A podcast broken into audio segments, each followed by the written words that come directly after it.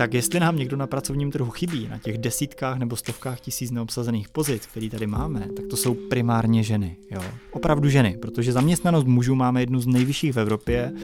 A když se opřu o data, která jsem schopný vyhodnotit, tak my jsme za loňský rok na Jobs.cz a Práce.cz měli uh, více než 370 tisíc uh, unikátních pozic. Podíl těch pozic s nároky na digitální kompetence bude výrazně větší v čase než teď že ty nejzajímavější příležitosti velmi pravděpodobně budou v drtivé většině případů podmíněný nějakou hlubší znalostí prostě nových nástrojů a technologií, digitální kompetencí jako takových. Právě jste slyšeli Tomáše Ervína Dombrovského ze společnosti LMC, která provozuje portál Jobs.cz. S Ervínem se v dnešním dílu budu bavit především o trhu práce, jak jej ovlivnila válka a covid, jaké jsou v různých oborech platy nebo o jaké talenty je v IT zájem. Poslechněte si další epizodu podcastu Čekitas. Čekitas podcast. Čekitas. Čekitas, Čekitas, Čekitas. A se mnou je tu už Tomáš Ervín Dombrovský, analytik pracovního trhu ze společnosti LMC. Ervíne, dobrý den. Dobrý den. Eh, jak proměnil covid a válka pracovní trh? Ten vývoj za poslední tři roky byl docela výrazný, docela dramatický, tak trošičku ode zdi ke zdi. Eh, v prvním roce 2020 po začátku covidu, tak to byl nejprve velký útlum poptávky firm po nových lidech, dokonce některé firmy rychle propouštěly nebo dávali lidi na překážky, lidi měli ztráty příjmů.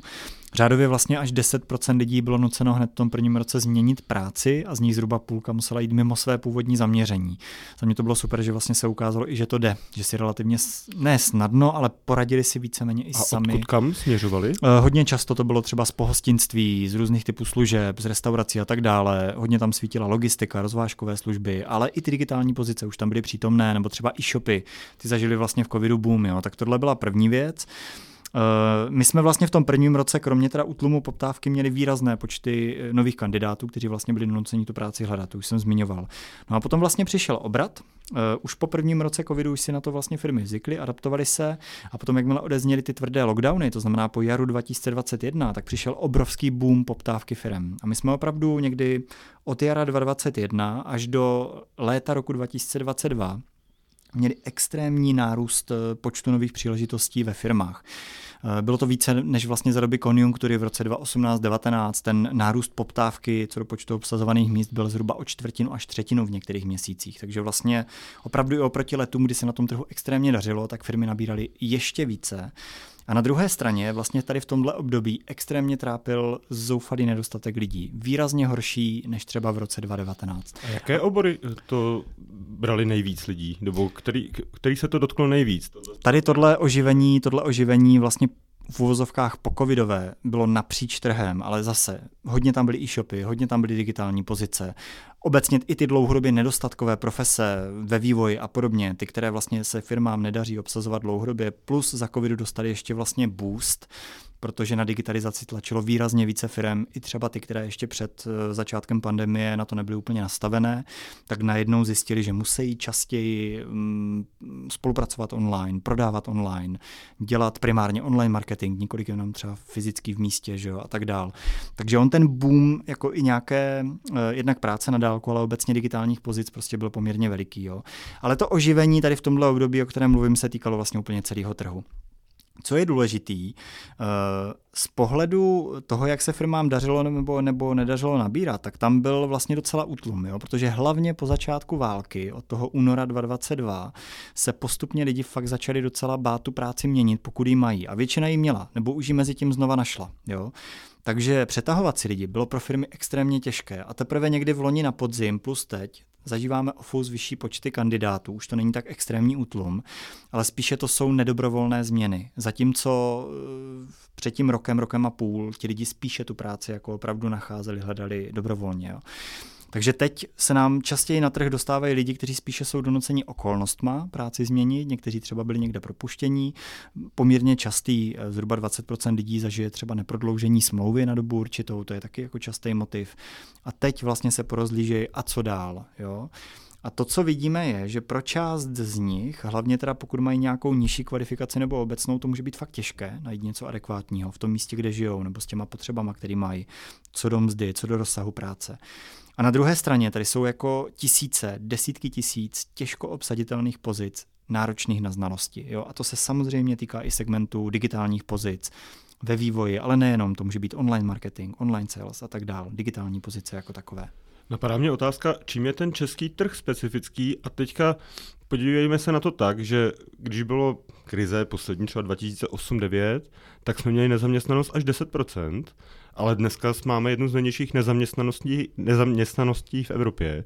Tak proč, proč zrovna v Česku se daří takhle nízko udržovat tu nezaměstnanost? No pozor, za finanční krize ta naše desetiprocentní nezaměstnanost pořád patřila k jedním, k jedním z nejnižších v Evropě. Jo? My i v té době jsme měli vlastně jako výbornou nezaměstnanost s ohledem na to, co se dělo v Evropě. Jo, Španělsko 25. Přesně, let... Španělsko 25, Řecko přes 30 v jednu dobu. Ve Francii je desetiprocentní nezaměstnanost, když se dlouho docela dost daří. Jo? To je normální, jo? 6 až 10% je normální nezaměstnanost. To, v čem my vynikáme a proč se nám za té konjunktury podařilo srazit nezaměstnanost až ke 2% a teď za doby pandemie vyrostla maximálně někde ke 3,5-4%, tak to je fakt, že my jsme vzhledem k tomu, jak šikovné, schopné, relativně kvalifikované lidi tady máme a jakou hodnotu práce tady vlastně produkují, jo? co z té práce jako máme, co z té práce zaměstnavatele získávají, tak jsme prostě pořád extrémně levní. Jo? Ten poměr hodnoty práce, výstupů vzhledem k nákladům, včetně zdanění, odvodu a všeho, je jeden z nejlepších v Evropě. Což Takže, znamená, že by tady měli růst mzdy? Uh, mimo jiné, ten tlak na růst mest, respektive i prostor pro růst mest tady zůstává poměrně veliký, jo? protože pořád jsme jedna z těch evropských zemí, kde je největší odliv eh, kapitálu do zahraničí, do těch firm, které tady investují, k matkám a tak dále. Že jo? Takže ten prostor pro růst mest tady samozřejmě je. Tlak na růst mest taky roste ze strany zaměstnanců, tím, že si vlastně lidi můžou spíše vybírat, jo? že opravdu v tom tržním prostředí typicky u těch těžko obsaditelných pozic náročných na znalosti, včetně IT, že jo, eh, ten tlak je jednoznačně na straně kandidátů, to jsou ti, kteří si vlastně jako častěji říkají o lepší podmínky, takže tím tlačí na ty zaměstnavatele ale pořád platí, že jsme jako výrazně níž třeba než v těch sousedních zemích nebo i v jižních zemích, kde ta produktivita eh, vzhledem k nákladům na tu práci, vzhledem k výstupům a tak dál je v tomhle smyslu nižší, hlavně teda na jižních zemích. A v těch jižních zemích se ještě mluví o zákonníku práce, že ten je takový ochranářský. Je to, je to pravda, nebo je to Ale mýtus? to do nějaké míry platí i u nás. Jo? jo? Ten náš zákonník práce taky není úplně pružný. Teď sice probíhají nějaké změny pro jeho spružnění, ale jako my nemáme úplně nejflexibilnější jako pracovní právo. Teď se to pomalinku začíná posouvat. Jo? Ale to podstatné je, když přijde potřeba šetřit, tak investoři šetří v prvé řadě jinde, protože tady ty zaměstnance mají fakt levný vzhledem k tomu, co jim zajišťují. A to dvojnásob platí pro digitální pozice, jo? protože za české náklady náklady, dělat třeba mezinárodní produkty, nebo dělat vývoj pro, já nevím, uh, New Yorkskou burzu nebo, nebo britský trh, tak za české náklady neberte to ta poptávka tady zůstane dlouhodobě velmi silná. Je nějaká srovnatelná země s námi v tomhle tom ohledu, že má vysokou hodnotu práce, ale nedává takové tak vysoké platy? Určitě ano. Ono obecně celá střední Evropa, potažmo země bývalého Sovětského svazu v tomhle dost svítí, ale třeba když se bavíme typicky o digitálních pozicích, tak tam jednoznačně ještě Rumunsko, Bukurešť, oblast Bukurešti, že jo, eh, Polsko, taky je docela zajímavý hub, jednak talentů, jednak i firm, které tam vlastně přicházejí, investují zase v těch metropolitních oblastech. Jo. Takže tyhle země svítí taky docela vysoko, ale my jsme jedna z těch zemí, která v tomhle poměru, v tom srovnání vlastně výkonu na hlavu vzhledem k nákladům vychází jako jedna z těch nejvýhodnějších úplně. Jak se na tom našem pracovním trhu projevil ten příliv ukrajinských uprchlíků? No, eh, to je dobrá otázka. My vlastně už tady máme více než 450 tisíc lidí vlastně se statutem dočasné ochrany. Eh, část z nich občas se vrací na Ukrajinu, někteří tady zůstávají trvale. Co je podstatný, zhruba půlka z nich je vlastně v ekonomicky aktivním věku. A ještě důležitější možná je, že vlastně, alespoň z posledních dat, která máme z dispozici z průzkumu PAK Research panelu v ukrajinské vlastně místní komunitě, tak eh, půlka lidí v tom ekonomicky aktivním věku, kteří přišli z Ukrajiny, tak tady pracuje. Obrovská nevýhoda je, že vlastně v tuhle chvíli opravdu drtivá většina těch lidí, kteří u nás eh, z Ukrajiny pracují, přišli sem a pracují tady, tak dělá práci, která vůbec neodpovídá jejich kvalifikaci. Jsou výrazně pod svojí kvalifikací. Dělají prostě základní manuální práce, práce ve službách, řemeslný eh, eh, a tak dále a tak dále. Jo, vlastně my víme, že v té struktuře kvalifikací u těch lidí jsou často zastoupení eh, nejčastěji teda specialisti nebo prodej obchod, nebo tam jsou i třeba právě technické profese jo, v, té, v těch kvalifikacích. Ale drtivá většina lidí navzdory tomu, co umějí a dělali na Ukrajině, tak tady pracuje na těch úplně základních pozicích, zároveň s nejnižšími výdělky a mzdami. Co musí udělat, aby mohli pracovat na té svojí úrovni? Je, to, je tam jenom ta jazyková bariéra, nebo je tam ještě něco jiného, co na to má vliv? Jsou tam vlastně tři bariéry takové hlavní. Jo. Jednak je ta jazyková, ta je úplně dominantní, jo, že tam, kde není potřeba tak často jako domlouvat e, dobře česky, že jo, tak tam prostě se uplatní snáze, což jsou ty základní pozice. Eh, ta druhá bariéra je vlastně samotné uznání kvalifikace, jo, ta prokazatelnost, eh, opravdu tomu rozumím, dělal jsem to, je tam nějaká třeba reference. Dokonce ve spoustě případů eh, regulovaných třeba profesí opravdu platí, že je pro ně i těžko doložitelný třeba diplom, protože si sebou nevzali doklady, nebo výpis trestního rejstříku a podobně. Jo. To jsou ty věci, které se vlastně těžko dokládají, když jako třeba odjížděli ve spěchu a nevzali si všechno potřebné sebou, což je běžný, že jo, samozřejmě. Je to pochopitelné uznatelný. Takže uznatelnost té kvalifikace je druhý velký téma.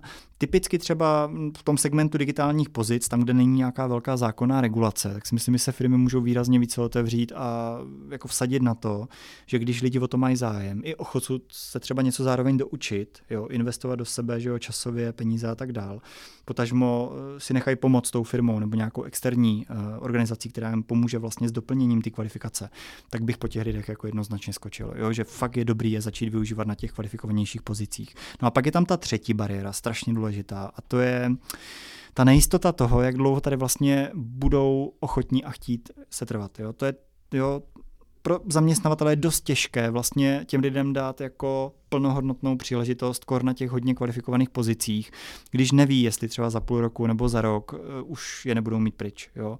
A není to jenom o legislativě, je to i o tom nastavení těch lidí, kteří k nám přišli, z nichž většina pořád doufá v to, že se budou moci relativně brzy vrátit, i když uh, to není třeba úplně pravděpodobný, ale to očekávání a, a naděje tam prostě je.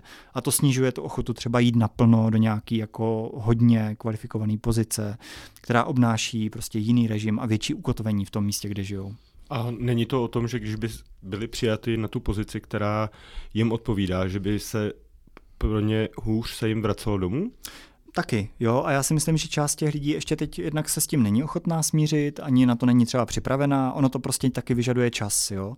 Na druhou stranu, eh, když se budou moci vrátit domů, pokud ta válka doufejme jako brzy skončí a ty podmínky pro návrat budou dobré, tak jenom dobře, jo? protože pro ně to bude dobře, nebudou tak vykořenění. Ale je velmi pravděpodobné, že nějaká část z nich tady bude potřebovat dlouhodobě zůstat. A potom by opravdu bylo i pro nás výhodné, jako pro zemi a zaměstnavatele a celou společnost, aby se nám dařilo je dostávat na ty pozice, které jednak odpovídají jejich eh, původní kvalifikaci, ale i třeba těm potřebám na trhu, což jsou častěji ty pozice náročné na znalosti, kde nám ti lidi vlastně chybějí úplně nejvíce. Jo? Je to zoufale těžko obsaditelný, tam není kde brát. Zatímco manuální profese, obecný provozní a tak dál, tam ten trh je mnohem prostupnější. Jo? Teď to krásně vidíme na těch nárůstech počtu reakcí. Teď v posledních měsících na podzim a v zimě, eh, když se nám dostávali lidi na trh třeba při tom neprodlužování smluv nebo tom, že některé firmy jako fakt malinko někde začaly třeba tlumit nábor, začaly trošku propouštět, eh, tak jsou to častěji ty pozice právě prostupný v tom segmentu těch nejnižších kvalifikací. Jo. Takže tam vlastně občas je kde brát, jo, zatímco u těch těžko obsaditelných, náročných na znalosti absolutně nejsou lidi. Teď jsme probrali obecně ten trh e, práce a pojďme blíž do toho IT. Já jsem viděl několik jako čísel, hovoří se o deseti tisících odbornících, který chybí. A kolik je to reálně podle vás? Kolik tady chybí odborníků v informačních technologiích?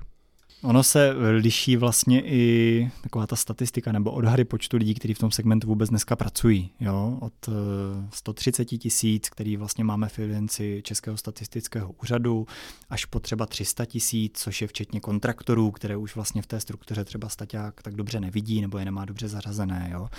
Takže už tahle ta čísla trošku lítají. Já když se opřu o data, která jsem schopný vyhodnotit, tak my jsme za loňský rok na Jobs.cz a Práce.cz měli uh, více než 370 tisíc uh, unikátních pozic, inzerovaných alespoň uh, 14 dní na těchto dvou portálech a z nich 43 500 bylo v segmentu IT. Bylo to vlastně skoro 12% jo, ze všech těch obsazovaných příležitostí. On vlastně uh, Je to obrovský počet. Ono to vlastně neznamená jenom, že to byly opravdu jako úplně unikátní pozice. To mohly být třeba i inzeráty, které byly přeformulované, vystavené znovu. Je to i o tom nedostatku, jakože když se nedaří ty pozice obsazovat, tak firma hledá více způsobů, jak ty lidi ještě oslovit, nabrat i třeba tím, že více eh, testuje inzerci nebo různý způsoby, jak ty lidi ještě oslovit, včetně kampaní a nechává samozřejmě potom ty nabídky nebo, nebo ty, ty materiály vyset jako deal, aby ty lidi prostě přilákala, zaujala a nějak se dostala s nimi do kontaktu. Jo. Kdybych dal nějaký hrubý expertní odhad, tak z mýho pohledu minimálně 10 tisíc, možná až 15 tisíc je ten nenaplněný potenciál aktuální tady a teď počtu lidí, kteří by mohli naskočit vlastně do IT relativně rychle hned a akorát by zalepili tu současnou díru, která na trhu vlastně je, ten počet lidí, který teď a tady schází. Jo? Zároveň vidíme, nebo víme eh, z dlouhodobých dat i statistického úřadu, že právě digitální pozice jsou tím segmentem, který vlastně dlouhodobě rychle roste. Jo, tam máme obrovský nárůst za posledních 20 let počtu zaměstnanců. Je tam samozřejmě potenciál na další růst. Jo. Spousta pozic, i které třeba dneska nejsou svojí povahu digitální, se bude digitalizovat. Bude se to do těch rolí a náplní práce jako propisovat, takže tam taky budou zapotřebí digitální kompetence. A to nemusí být jenom jako core vývoj v IT, jo. to jsou datové pozice a tak dál, testování, design, uživatelský testování a podobně. Jo. Takže tyhle věci je vlastně takový blok kompetencí, které vlastně čím dál tím více lidí na tom trhu bude muset mít. A samozřejmě to eh, znamená nejenom, že vlastně bude růst počet příležitostí, na který se ti lidi hlásí, ale že se nám bude proměňovat postupně struktura zaměstnanosti. Jo? Podíl těch pozic s nároky na digitální kompetence bude výrazně větší v čase než teď. A to znamená, že pro část lidí to bude znamenat, že chtě nechtě Část z nich to vezme za pače, si budou se učit sami, to je super. Jo? Doplní si kompetence, investují třeba do nějakého, do nějaký třeba digitální akademie Čekitas, že jo? super program. Uh, potom jako najdou tu první příležitost, naskočí do té profese, to je skvělý. Ale i ti, kteří nechtějí, tak tomu vlastně budou okolnostma donucení. Přesně, protože jejich role to bude vyžadovat. Jinak jim ujede vlak. A může se stát, že tady budeme mít eh, výhledově třeba během deseti let jako skupinu řádově několika set tisíc lidí, kteří budou ztrácet práci v tom, co už dělali, ale bez toho, aniž by se výrazně posunuli v kvalifikaci a typicky třeba právě v digitálních dovednostech, tak si jinou adekvátní práci prostě snadno nenajdou. Jo. Jaká je to skupina, tahle ta nejohroženější, kdybyste jim měl zobecnit? Tak jednak je to vlastně vzhledem k těm, těm kompetencím a dovednostem, které už dneska mají, k těm specializacím, které už dneska dělají. A obecně tam opravdu svítí třeba některé uh, rutinní činnosti v administrativě i v obchodu, uh, obecní provozní pozice, některý, jo, takový ty rutinnější na kvalifikaci méně náročné pozice, ty jsou dost ohrožený tím, že vlastně nebudou zapotřebí, protože digitalizace, protože automatizace, jo, to je jeden tlak. Ale potom se to ještě spojí vlastně eh, s demografickým vývojem plus obecnými trendy v té společnosti. A my tady bohužel jako pořád máme rozjetou docela velkou diskriminaci podle různých jako kritérií, nejčastěji teda podle věku, potažmo pohlaví, potažmo v souvislosti s péčí o někoho. A tam opravdu jako typicky ti lidi, třeba kteří dneska dělají relativně rutinní činnosti, nenáročné na kvalifikaci a zároveň jsou třeba ve vyšším věku produktivním, dejme tomu nad 50 let, tak ti můžou mít výrazně větší problém uh, najít adekvátní práci, pokud ji ztratí. Jo? Protože prostě ty jejich činnosti už nebudou tak často žádané, to, co už dělali, uh, přesně s těmi mm, jakoby, znalostmi, dovednostmi, které už mají. A zároveň narážejí na to, že když se něco snaží doučit, když se snaží posunout, tak výrazně častěji čelí tomu, že vlastně o ně není takový zájem, že nedostanou tu šanci třeba do nové profese naskočit. Jo? A to je problém, protože my se bez těchto lidí eh, bez té silné skupiny dneska diskriminovaných lidí vlastně úplně neobejdem. Jo? Není šance, že bychom si bez nich na pracovním trhu poradili, potažmo, že by nám bez nich neskolaboval důchodový systém. Potřebujeme je udržet v práci, pokud možno na těch žádaných pozicích. Já jsem slyšel jako hodně názorů na to, který ty pozice. Jedni říkají, že skončí ty, ty pozice, u kterých potřebujete počítač, protože vás nahradí ten počítač, ta umělá inteligence. A dru, druzí říkají, ne, ty kreativní činnosti zůstanou a budou ty manuální činnosti budou nahrazovány roboty. Jaký je váš pohled? Předně já bych k tomu řekl, že teď není nikdo, kdo by vám dal zaručený odhad nebo výhled toho, jak se budou jednotlivé profese a jejich role náplně prostě proměňovat. Jo.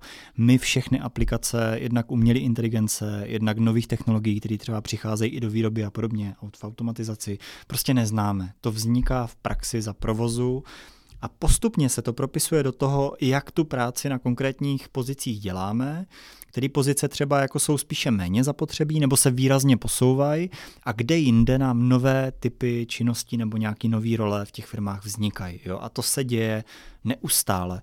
Jediný, co se vlastně s každou nějakou novou výraznou uh, technologickou změnou nebo nějakým poposkočením. A že jo, strojový učení a AI to není prostě nový téma, teď je to akorát více sexy téma, protože se s ním dostalo do kontaktu mnohem více lidí skrze nějaký konkrétní aplikace, chat GPT, Midjourney a podobně. Jo? Tak se z toho stalo najednou prostě masový sexy téma, více lidí si má šanci to ošahat a buď se začít bát, nebo se na to začít těšit, protože to prostě nějakým způsobem buď otevře nové příležitosti, nebo jim to pomůže dělat jejich současnou práci jako výrazně jinak lépe možná. Jo? Tak, a to podstatné, co se snažím říct, je to spíše katalyzace. Ten pohyb vlastně probíhá už dlouhodobě. A opravdu to, co třeba před 20 lety znamenal soustružník a co je dneska CNC operátor, jsou dvě různé práce. Ale neznamená to, že tam dneska pracují úplně jiní lidi. Spousta z nich buď do toho postupně naskočila, nebo tam dokonce jsou celou dobu, akorát si postupně doplňovali kvalifikaci kompetence a naučili se s tou novou technologií pracovat. Jo. A to je to, k čemu směřuju. Tady to není o čistém vytlačení a nahrazování, který ale postupně samozřejmě probíhá do nějaký míry bude. Ale je to o schopnosti pracovat s těma technologiemi tak, jak přichází a s jejich aplikacema a naučit se s těmi novými nástroji pracovat nebo spolupracovat. Jo?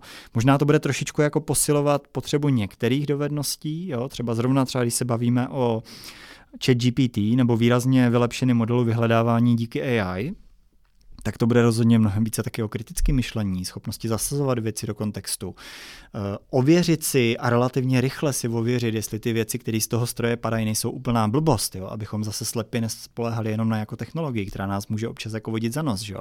Jo? Takže v tomhle smyslu si myslím, že to bude třeba posilovat potřebu některých dovedností, zatímco, uh, a zase dám jenom příklad, před nástupem uh, snadno dostupných kalkulaček muselo mnohem více lidí být schopno relativně rychle dobře počítat. Jo? Teď už to nepotřebujeme, ale neznamená to, že nemusíme umět počítat. Jo? Minimálně pro nějaký základní ověření použití těch kalkulaček, což může být právě třeba ChatGPT jako ve zpracování informací, v rešeršování, tu schopnost práce s informacemi prostě pořád potřebovat budeme. Jo? A něco podobného se může propsat i do práce vývojářů, toho, jak se skládá kód, jak se designují služby. Že jo? V uživatelském testování se taky spousta věcí dá ještě automatizovat. Jo? Takže já si myslím, že i v těchto rolích bude probíhat jako k nějakému postupnému posunu, ale neznamená to, že by ti lidi o tu práci jako absolutně přicházeli. To ne, spíš se budou v tom, co dělají a jak to dělají, výrazně posouvat. A hold, bohužel to obnáší pro všechny na trhu to, že pokud nebudou ochotní jako se za pochodu neustále něco nového učit a držet prst na tepu těch nových technologií a nástrojů, tak budou ztrácet relevanci nebo třeba budou ohroženy i tím, že už nebudou zapotřebí. Jo? A fakt to může pro ně být pak bolestivý. Nemůže to rozevřít nůžky ve společnosti? Ty, mezi těma, kteří se budou ochotně učit a ty, kteří se učí celý život a ti, kteří v podstatě si říkají, že to nepotřebují a jsou uh, otočeni zády těm novým technologiím. Mm. Hele, ono už dneska vlastně ty nůžky malinko rozevřený jsou. My, když děláme průzkumy na téma jednak vzdělávání při práci pro práci i ve firmách a tak dál, tak my v tom základním rozdělení vidíme, že tady máme řádově čtvrtinu lidí, kteří a priori jsou nastaveni na to, že se chtějí učit nové věci a nějak se posouvat nebo se třeba vyprofilovat, dostat se k zajímavější práci a tak dále. Čtvrtina lidí to fakt bere do vlastních rukou a hodně aktivně si v tom hledá tu svoji vlastní cestu. Zhruba polovina lidí je spíše, já tam říkám, tam je silná motivace jako znouzecnost. Když není zbytí, tak se naučí cokoliv, hlavně když mají pocit, že jim ujíždí vlak. Jo. Takže to udržení relevance a nějaké perspektivy uplatnění zajímavého na trhu je pro půlku lidí, kteří tady pracují, fakt zásadní. A tam opravdu je to ta poznaná nutnost. Jo. Tak najednou to jsou vlastně čtvrtina aktivní, půlka spíš dohání ten ujíždějící vlak, tři čtvrtiny lidí do toho jdou jako relativně snadno. Ten zbytek eh, a priori nechce, učí se taky, to je podstatný říct. Všichni se učíme pořád, ale oni se učí spíš tím, co dělají a spíše tím, jak se jim to pod rukama proměňuje. Jo? Takzvaní praktici, že jo? oni si na ty věci taky šáhnou, většinou se k tomu dostanou v tom prostředí, v tom, jak tu práci dělají, tím, jak jim ty technologie pod ruce přicházejí. Možná brblají, možná si stěžují na to, že to prostě není to, co to bývalo, že kdysi to bylo lepší, protože XY, že jo, ale naučí se ty věci taky. Blbé je, že zrovna teda u té čtvrtiny lidí ta je fakt ohrožená tím, že když ztratí tu jistotu v tom, co umí, a a třeba nejsou zapotřebí v tom, co už bylo, tak pro ně je vlastně nejtěžší naskočit do něčeho nového. Jo? I když ta znouzecnost tam taky hraje vlastně vel, velmi silnou roli a je to jako silný tlak. Jo? Když není zbytí, tak se naučí vlastně každý cokoliv, jo. Prakticky cokoliv. Ta naše schopnost adaptace je výrazně větší, než si myslíme, jo. A bude ta potřeba ovládat technologie ta zásadní? Jako, asi bude, ale v jakém horizontu jako už bez toho nemůžete, ne, nebudete moci sehnat skoro žádnou práci. Takhle, já si nemyslím, že to bude podmiňovat úplně všechny práce. Jo? E, potřeba digitálních dovedností jednoznačně vzroste, protože se bude propisovat do skoro všech pracovních náplní a činností, ale v některých rolích bude opravdu jako na omezený uživatelský úrovni, jo? že to bude fakt, jako bude stačit umět ovládat tu kalkulačku, když to jako hodně zjednoduším. Jo? Není potřeba znát nějaký složitý postupy zatím, algoritmy a podobně, jo? nebo, nebo derivace a takovéhle věci. Že jo? Jo? Jedna věc, která se nás jako bytostně týká a kde je velká budoucnost i v zaměstnanosti, tak to je vlastně, jak jsme stárnoucí populace, tak tady jako kromě digitálních pozic roste výrazně potřeba uh, nových lidí a zaměstnanců v oblasti sociální péče a zdravotnictví, jo? protože o více starších lidí s nějakými zdravotními potížemi se někdo musí starat. A tam opravdu si dovedu představit, že to přesně bude ta poloha třeba lidí, kteří o někoho pečují, je to spíše manuální práce, ne úplně rutinní, jo? Nejde to jako tak snadno automatizovat hned, třeba za 30 let to půjde, až budeme mít jako autonomní roboty, teď to prostě nejde a tam se část lidí prostě uplatní, přestože třeba nebudou úplně na špici a nebudou prostě držet krok s dobou, co se týče využívání jako nejmodernějších technologií. Ale neznamená to, že by je vůbec nepotřebovali. Jo? Budou třeba v nějaké podobě dělat asistenty, kteří mají pomáhat těm buď starším nebo nemocným eh, zvládat eh, všechny věci, které souvisejí eh, i s já nevím, s důchody, s administrativou, s životem, s komunikací s úřady a podobně. A to samozřejmě bude digitalizovaný, takže i to bude vyžadovat vlastně digitální kompetence. I v té rovině péče. Jo? Ale spousta činností to vlastně vyžadovat v takové míře nebude, nebo to bude čistě jako základní uživatelská úroveň. Zároveň platí, že ty nejzajímavější příležitosti velmi pravděpodobně budou v drtivé většině případů podmíněný nějakou hlubší znalostí prostě nových nástrojů a technologií, digitálních kompetencí jako takových. Když se vrátím zpátky k tomu IT trhu, jste mluvil o těch pozicích, které jste měli na Jobsu vypsaný.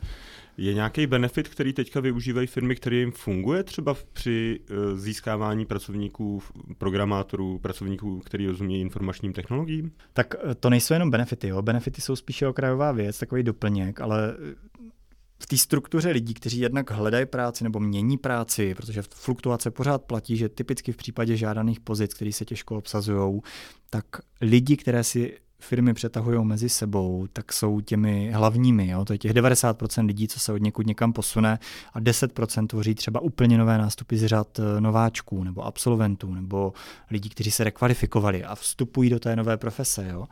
Zatím on ten jejich podíl bude růst. Podle mě to je strašně důležitý, že podíl těch lidí, kteří do té profese nebo do vývoje a podobně do IT budou přicházet zvenčí, přestože to předtím nedělali a teď se to jako doučili nebo si jako nějak doplnili dovednosti a tak dál, tak ten podíl lidí poroste. Ale v tuhle chvíli je to primárně o tom, jako přetahujeme si lidi mezi sebou a proto musíme nabízet. A to jsou tři věci. Zajímavější práci, Jo, to je první věc, jako nějakou růstovou příležitost. Ještě se někam posunout, dělat něco lepšího.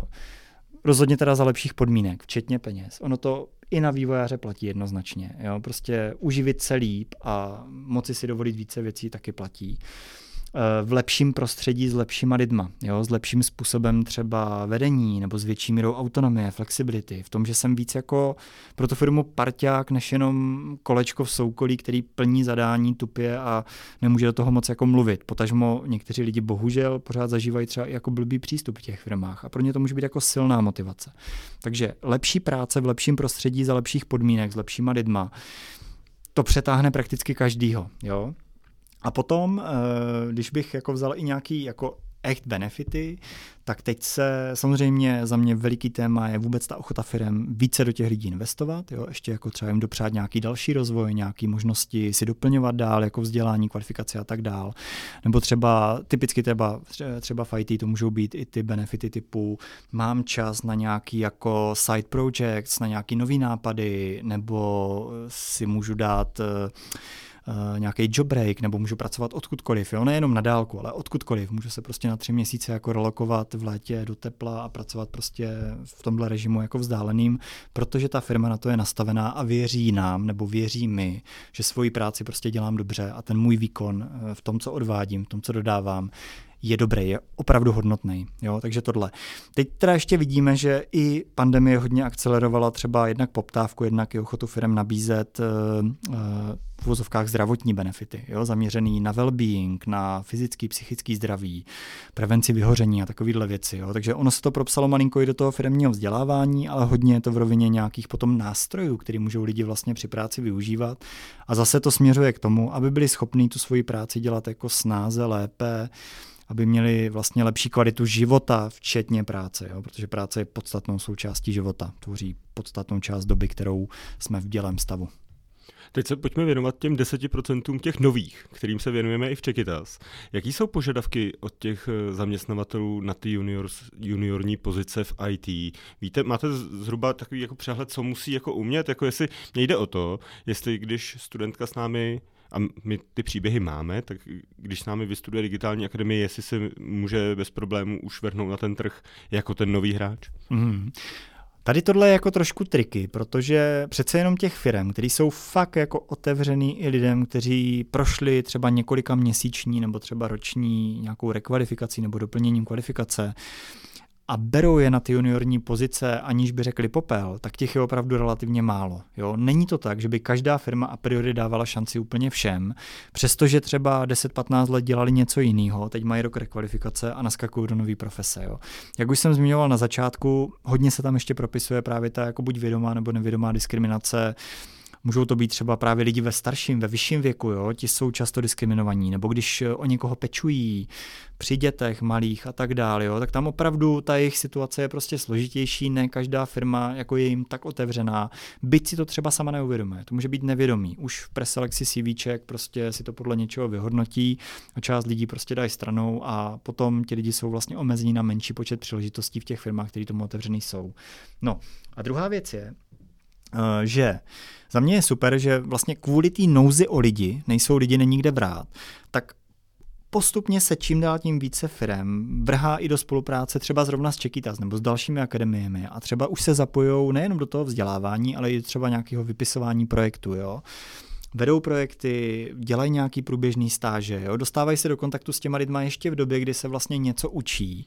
To je dost častá cesta našich účastnic. Je to nejčastější že projekt cesta. s nějakým le- lektorem nebo s nějakým koučem, který je potom vlastně zaměstná u sebe ve firmě. Ale je to vlastně jako nejčastější cesta, nebo takhle, je to jako nej, svým způsobem nejbezpečnější cesta, protože vlastně pro toho zaměstnavatele nebo toho tým lídra odpadne ten strach, že naberou někoho jako jako zajíce v pytli, o němž vlastně neví prakticky nic. Ne, oni si ho během nějaký jako v uvozovkách zkušební doby před nástupem, což může být právě ta stáž nebo nějaký projekt, že jo, při, při tom kurzu, tak si ho vlastně jako oťukají, zjistějí, kdo to je, co umí, jak se k tomu staví. Hlavně asi vidí i tu motivaci. Přesně tak, vidějí tu motivaci, jo. Prostě je tam celý balík věcí, které si vlastně zájemně oťukají během toho času ještě před nástupem a potom to plynule přejde prostě už do toho jako prvního nástupu, toho prvního jobu v té firmě, potom co ta, co ta kvalifikace skončí, jo, což je za mě vlastně úplně úžasný. Z mýho pohledu, kdyby tohle vlastně za A umělo více firm, který by do toho byli ochotní třeba více investovat, to by bylo skvělé. A nebo kdyby to třeba podpořil nějakým způsobem stát. Jo? Kdyby opravdu byl schopný třeba vyčlenit nějaké prostředky na rozjezd stáží a praxí pro lidi, kteří prošli náročnější rekvalifikací bez ohledu na věk. Jo? Já říkám, klíčem k řešení problémů, který nás během deseti let čekají, určitě je schopnost firm rozjíždět praxe a stáže nebo juniorní joby pro lidi i ve středním a vyšším věku, který procházejí relativně náročnou rekvalifikací. Jo, takže tohle je veliký téma. Teď ta schopnost je relativně malá, ale jak říkám, znouzecnost je extrémně silná motivace i pro firmy, i pro zaměstnavatele. Jaký mají potenciál ženy 45+, plus, řekněme? No takhle, kdybych napřed řekl, jaký mají potenciál vlastně třeba ženy v IT, no. obrovský obrovský a klíčový, protože když se dneska díváme na strukturu zaměstnanosti po celé Evropě, včetně nás, tak jestli nám někdo na pracovním trhu chybí, na těch desítkách nebo stovkách tisíc neobsazených pozic, které tady máme, tak to jsou primárně ženy. Jo? Opravdu ženy, protože zaměstnanost mužů máme jednu z nejvyšších v Evropě je to skoro 82% ze všech lidí ve věku 15 a 64 let pracuje, má nějaký zaměstnání nebo práci nebo podniká nebo jsou samozaměstnaní a tam už opravdu není moc kam růst. Jo je to 15 až 64, to znamená včetně lidí, kteří jsou na středních školách, jo, takže tam opravdu tam ta zaměstnanost je výrazně nižší. Prakticky platí, že všichni chlapi už pracují, u žen je ta zaměstnanost jako výrazně nižší, jo, teď abych nekecal, myslím 67%, a je tam velký prostor pro to, aby se ještě více lidí do té práce buď rychleji vracelo, když třeba měli nějakou, nějaký job break kvůli péči, třeba o malé děti, což se běžně děje, anebo aby eh, třeba ve vyšším věku v souvislosti s péčí o někoho v rodině nestráceli možnosti uplatnění i na těch zajímavých pozicích, třeba díky částečným vazkům a tak dále. Jo. To ti, kdo nám na trhu chybí, jsou jednoznačně hlavně ženy. Co je potřeba legislativně udělat eh, pro to, aby jsme využili naplno ten ženský potenciál? Tak jednou cestou samozřejmě jako větší motivace je zaměstnavatelů, aby nabízeli částečné úvazky, typicky na stálé smlouvy, aby to byla ta stabilní práce. Eh, tady už se něco událo vlastně, už máme eh, od 1. února je platná ta podpora eh, částečných úvazků formou snížení odvodu sociálního za zaměstnavatele, když nabídne částečný úvazek vybraným skupinám v nějakém rozsahu. Takže to je vlastně fajn. Nevím, jestli ta motivace bude dostatečná, ale je to vlastně první dílek skládačky, takový ten signál, že vlastně je to důležitý. Potřebujeme, aby nám lidi pracovali na jakýkoliv úvazek, nejenom na ten full time, který se týká 94% ze všech lidí, kteří tady v téhle zemi pracují. Jo? To je první věc. No potom tam samozřejmě hodně svítí to skloubení práce a péče a to není jenom podmíněný možností pracovat třeba na snížený úvazek, ale je to hodně o dostupnosti třeba péče o předškolní děti nebo dostupnosti péče o lidi ve vyšším důchodovém věku, kteří třeba jsou hodně nemocní. Jo těch bude přibývat, jsme stárnoucí populace. Takže opravdu občas se stává, že třeba ženy ve vyšším věku typicky v sandvičové generaci, ještě nemají úplně odrostlé děti, jsou s nimi spojené nějaké vlastně nároky časové, ale zároveň už třeba začínají pečovat o své rodiče. A bohužel to dopadá primárně na ženy v 95% případů. A rázem jsou vlastně z té možnosti pracovat eh, docela jako vytlačeny, protože ta péče není dostupná. Jo? Finančně je neúnosná třeba pro ně, nevydělají si potom tolik na ten částečný úvazek, nedává to ekonomický smysl. Jo? že to jsou takové další dvě věci, které je potřeba udělat pro to, aby nám vlastně ten pracovní trh i ta angažma, ta uplatnitelnost vlastně žen i v, třeba v náročných profesích rostla. Aby nám vlastně z toho trhu nevypadávali ve chvíli, kdy uh, potřebují dělat i něco jiného, než jenom práci na full time. A tady se od února něco změnilo z hlediska těch částečných úvazků? Uh, tady byla ta legislativní změna, kdy vlastně od 1. února zaměstnavatele mají uh, snížené odvody sociálního pojištění za zaměstnavatele ve chvíli, kdy vlastně je to částečný úvazek pro vybrané skupiny, třeba rodiče malých dětí v určitém rozsahu. Jo? Částečný úvazek, ale na stálou smlouvu, mimo dohody, jo? protože dohody jsou úplně speciální systém a ty to trošičku bohužel kanibalizují. Každopádně děje se i další jako vlastně pohyb. Jo? Teď se na MPSV hodně diskutují třeba možnost sousedských dětských skupin, což je zase něco, co nám v té předškolní péči chybí. Mohlo by to dost rozšířit kapacity a opravdu by to mohlo jako uvolnit část lidí, kteří dneska jsou na full time doma, protože pečují malé děti, kteří by se mohli alespoň na částečný úvazek do té práce dostat. Jo? A těchto dílků skládačky je prostě více. No a samozřejmě je to potom i o ochotě těch firm, zaměstnávat lidi, s nimiž to nemají úplně jako lehké a není to jak přes kopírák. Jo? Dneska typický model je Eh, hlavně žádný jako extra nároky, hlavně full time. Eh, bohužel teda máme i dost vysoký podíl třeba směrných provozů, což se samozřejmě netýká IT, ale jako je to tady v této zemi přítomný. Takže tady ten prostor prostě jako je, třeba pro nějaký pružnější plánování eh, práce a rozvrhu práce a tak dál. Třetí věc, a o té jsem mluvil, diskriminace. Jo, prostě na určité skupiny lidí se prostě díváme hodně v těch firmách skrze prsty a je to obrovská škoda, protože my si je vlastně nemůžeme dovolit ztrácet nebo nezaměstnávat, jo? nebo je z toho trhu systematicky vytlačovat, protože nám tady prostě tisíce lidí v práci chybí. Dokážete říct, proč chybí ženy v IT? Proč jich je tam ten podíl tak nízký? Třeba mi přijde, že třeba ve stavebnictví tak nízký podíl žen není. Je to otázka, no, jako říká se, nebo že jo, takový ten obecný stereotyp je, ona je to přece historická věc, jako IT dělali vždycky spíše uh, kluci nebo chlapy, možná to souvisí se způsobem vzdělávání.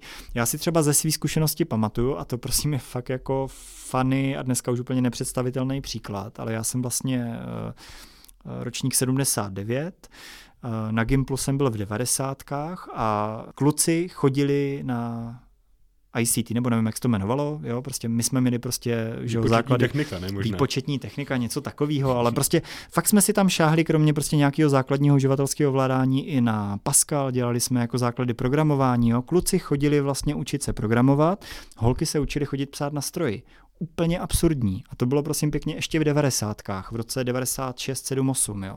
Což je vlastně nepředstavitelný, jo. A tady tenhle stereotyp do nějaký míry pravděpodobně jako zůstával, respektive pokračoval nějakou setrvačností, že teda do technických oborů častěji směřují spíše muži, do jiných oborů třeba humanitních, ekonomických třeba častěji ofous ženy nebo třeba do oblasti péče a pomáhajících profesí výrazně častěji směřují ženy. Jo? Souvisí to s nějakým jako klasickým tradičním rozdělením rolí, který taky hodně souvisí. Tam je ten podíl naopak, když se podíváme na zdravotní sestru. Přesně tak, přesně tak. Jo. Takže ty pomáhající profese, nebo třeba učitelé, učitelky, jo. to je taky prostě obrovská disproporce. Jo. Co je podstatný? Začíná se to posouvat, to prostředí vlastně tomu začíná být výrazně více otevřený. Vys i třeba úspěch Čekýtas, což je za mě jako obdivuhodný a je to strašně potřeba, eh, je to důležitý, že se to jako děje. Ale, a to je taky potřeba říct, tím, jak to prostředí třeba IT dlouho bylo jako primárně mužský, tak to není jenom o ty schopnosti jako potom nabrat nováčky, třeba častěji ženy a postupně začít to prostředí proměňovat, jo ale třeba i jako změnit jakoby fungování té firmy, tu kulturu, to, jo, aby to prostředí bylo trošičku inkluzivní. Já vím, že to zní hrozně blbě, ale inkluze ve firmách je veliký téma. Protože ono vlastně nestačí ty lidi nabrat, ale musíte být schopni je do, jako zapojit naplno, aby se tam cítili dobře. Aby ten způsob fungování a třeba toho, jak ti lidi spolu interagují, odpovídal oběma těm skupinám nebo více skupinám. To můžou být lidi s postižením, lidi ve vyšším věku, jo? aby se prostě v těch firmách cítili dobře a jako mohli se začít jako prosazovat dobře, aby jako byli fakt potom hodnotní. Jo? A bohužel se často děje ta chyba, že firmy sice začnou třeba jako častěji nabírat i nováčky z řad třeba absolventek Čekýtas, ale potom vlastně nejsou schopni si je udržet, protože jsou jako extrémně maskulinní a v ničem se v tom přístupu jako neposunou. Jo? Je to vlastně srážka dvou světů, různých přístupů a může z toho potom pramenit i nějaká frustrace. Jo? Takže ono to fakt chce investovat i do toho prostředí a kultury, a nestačí jenom nabrat. Jo? Je, je pro ty firmy je... teďka důležitá diverzita? Jako jestli to cítíte, že, že, že to cítí, že to je posiluje tu výkonnost toho týmu? Jako jednoznačně je. Stoprocentně to řeší čím dál tím více firm. Častěji třeba ty v úvozovkách bohatší, kteří mají větší marže že jo, v některých segmentech, potažmo třeba větší firmy, které už se k tomu dopracovali nějakou zhodou třeba v rámci jako nějakého většího celku, třeba i nadnárodního. Že jo. Ty to řeší jako velmi často. Pro spoustu firm je to vlastně spíš jako znouzecnost. Jo. Není kde brát, tak se zaměřují na skupiny lidí, kteří by jinak přehlíželi. Takže ona ta znouzecnost tomu nakonec dotlačí všechny, když to není úplně nejlepší motivace. Každopádně část firm a rostoucí počet firm vlastně se snaží být napřed a dělat v tom něco navíc. Jo.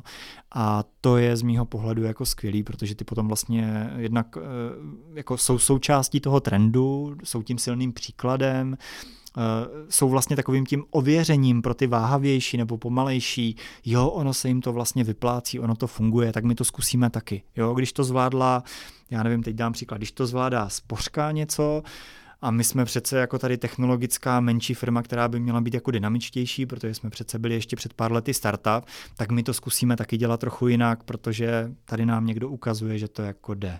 Jaká je korelace platů mezi, řekněme, průměrným platem a platem v IT? Je to tak, že to roste zhruba podobně, anebo je tam větší tlak na ty IT specialisty a jejich platy rostou rychleji? No, jak kdy, jo, je záleží jak kdy. V různých obdobích eh, nebo v různých fázích ekonomického cyklu prostě ty mzdy rostou, rostou, rostou různým tempem. Viděli jsme krásně prostě obrovský výkyvy za covidu, jo. Byly výkyvy obrovský ve zdravotnictví nahoru a potom i dolů, jo, kvůli odměnám a podobně. Mzdy v IT třeba rostly v té době paradoxně pomalejším tempem, byť byl výrazně větší tlak na nábor právě na digitální pozice, kvůli tlaku na digitalizaci jako takovou. Ale už v loni to tempo růstu vlastně výrazně vzrostlo. Jo? Ten trh vlastně ty firmy dohnal a přitlačili je, protože ti lidi jsou extrémně nedostatkoví. Jo? Zároveň platí, že ve srovnání jako segmentů ICT jednoznačně patří mezi ty úplně s nejvyššími výdělky. Když to vezmeme k, při, k průměrnému příjmu, tak to je zhruba dvojnásobek třeba? Eh, zhruba dvojnásobek, eh, ale eh, je tam zároveň taky jako největší rozdíl mezi příjmy třeba juniorů, seniorů, potažmo co do různých specialistů, specializací, pardon. Jo, když se podíváte i na jako jednotlivý role třeba ve vývoji, tak prostě Java vývojář bude mít jiné podmínky než třeba člověk, co dělá frontend, co dělá prostě v PHP web. Jo. Takže tam opravdu jako budou, jako tam je veliký rozpětí mest, což je důležitý. Dalo by se říct, jak velký, jako nemusíte říkat asi ten strop, ale třeba od ko, kdy, kdy začínají ty eh, Hele, juniorní IT pozice? Já se tady to... opřu o data klidně z Loňska. Se dívám na těch 43 500 pozic, které se obsazovaly přes Jobs.cz a spol. Přesně tak. Eh, je teda fakt, že mzda byla uvedená zhruba u čtvrtiny pozic, nebo u, necelé, u necelých 30%. Eh, je to méně častý než třeba u těch pozic s nízkou mzdou. Jo? Je to takový paradox, že vlastně přestože je tam ten tlak v náboru největší, tak ale není to jenom o těch penězích. Jo? Firmy právě třeba i když nejsou dobře schopný zaplatit, tak se snaží najít jinou motivaci, která ty lidi jako přitáhne. Může to být produkt, prostředí, cokoliv. Jo? No, ale když se dívám teda na průměrný mzdy, jenom na té obecné roli programátora, tak to rozpětí je 58 tisíc až 90 tisíc, což je prostě prakticky o polovinu výš, než je rozpětí na těch běžných pozicích. Co o polovinu, možná dvojnásobný. Jo? Takže to rozpětí je veliký. No. A potom samozřejmě jsou obrovský třeba i regionální rozdíly. Jo. Praha versus třeba Ostravsko se může líšit o 20-30 tisíc. Když se bavíme opravdu o seniorních pozicích, tak to může být klidně 50 tisíc. Takže to rozpětí je obrovský, ale zároveň za mě je super, že vlastně to je velmi prostupný i co do lokalit. Jo čím více firm je schopno pracovat s lidmi prakticky odkudkoliv, s minimální nutností se vlastně do té kanceláře podívat jednou za týden nebo třeba jednou za měsíc, dvakrát za měsíc, eh, tak tím více roste schopnost lidí nacházet třeba práci, já nevím, z Prostějova v pražské firmě, jo? nebo z Prahy v zahraniční firmě, opravdu sem budou přicházet i lidi zvenčí, kteří tady budou nab, jako nabírat český vývojáře. Nám paradoxně ještě trošičku více vzroste konkurence zvenčí. Jo? Prostě za ty ceny, za ty mzdy, neberte ty lidi, jo? když tady jsou schopní, šikovní a vlastně jich přibývá a my opravdu v tomhle jsme jako velmi perspektivní země. Zeptal se na poslední otázku. Je podle vás IT práce dlouhé budoucnosti? Digitální pozice jako takový, jo. Obecně pozice, které budou souviset s využíváním technologií, typicky třeba pro služby, online služby, jednoznačně ano, protože tlak na digitalizaci silně vzrostl a pandemie byla katalyzací. Jo. Totéž lze říci o válce, probíhajících změnách v logistice, v energetice, eh, v automobilovém průmyslu, jo, kvůli třeba zvládání nejenom energetické náročnosti, ale klimatických změn, což je další obrovský téma. Jo. Všechny tyhle věci prostě budou tlačit na to, abychom výrazně lépe využívali technologie, jednak ve službách, jednak v produkci, jednak v zajištění nějakých potřeb lidí. Jo. A rozhodně v tom bude hrát velikou roli digitalizace. Takže IT v tomhle smyslu, když si jako představím v úvozovkách, pardon za to, typického ITáka jako toho člověka, který vyvíjí něco pro potřeby dalších lidí, ať už je to online služba, nebo je to třeba, já nevím, nějaká součást technologie pro auta, jo, tak ano, je to hudba dlouhé budoucnosti. Co si myslím, že může být trošičku jako triky pro lidi, kteří to budou dělat, je, že se i ty nároky na těch jejich rolích, nebo ve vývoji, nebo v designu budou výrazně posouvat. A nebude to pořád tatáž práce a dokonce se ten cyklus jako může zkracovat, jo? že místo pozvolný proměny v průběhu pěti let a nějakého jako postupný evoluce, že jo, nějakého způsobu vývoje. To budou jako rychlejší změny s tím, jak nám budou přicházet třeba aplikace Eh, strojového učení a umělé inteligence. Jo? A budou se nám do té práce propisovat. Takže já myslím, že i třeba vývojáři, kteří jsou dneska extrémně žádaní, jo, když mají nějakou specializaci nebo umějí nějaké technologie, zvládají nějaké nástroje, tak musí být připravení na to. A oni to vlastně do určitý míry jako dělají a jsou na to připravení. Častěji se učí nové věci, furt jako drží prst na tom, na, na tom, co je vlastně aktuální. Jo. Ale musí být připraveni na to, že se i jim relativně rychle v krátké době můžou ty věci pod rukama měnit a že si určitě nevystačí jenom s tím, co už dělali, jo, nebo jak to dělali. Jo. A tohle si myslím, že přitom uh, uh, no, může to být pro část lidí prostě náročný. Jo, protože zrovna lidi z IT nejsou zvyklí na to, že by po nich jako neštěk pes. Jo. Jo, je to, myslím si, že tam si musí zvyknout na to, že i oni můžou být ohrožení tou ztrátou relevance. Jo? Ale zároveň si myslím, že ty předpoklady proto jsou obrovský, protože prakticky pořád se učí minimálně tím, co dělají, spíš tím i, co si vlastně jako zdrojujou dále zvenčí, že jo ta učenlivost a schopnost a ochota se učit v tomhle segmentu je prostě obrovská, protože to je vlastně podmínkou té práce jako takový už teď. Říká analytik pracovního trhu Tomáš Ervín Dombrovský. Ervíne, díky moc za rozhovor. Díky taky. Naše posluchače a hlavně posluchačky zdravím a věřte, že IT je budoucnost, možná i ta vaše. Čekytas podcast. Čekytas.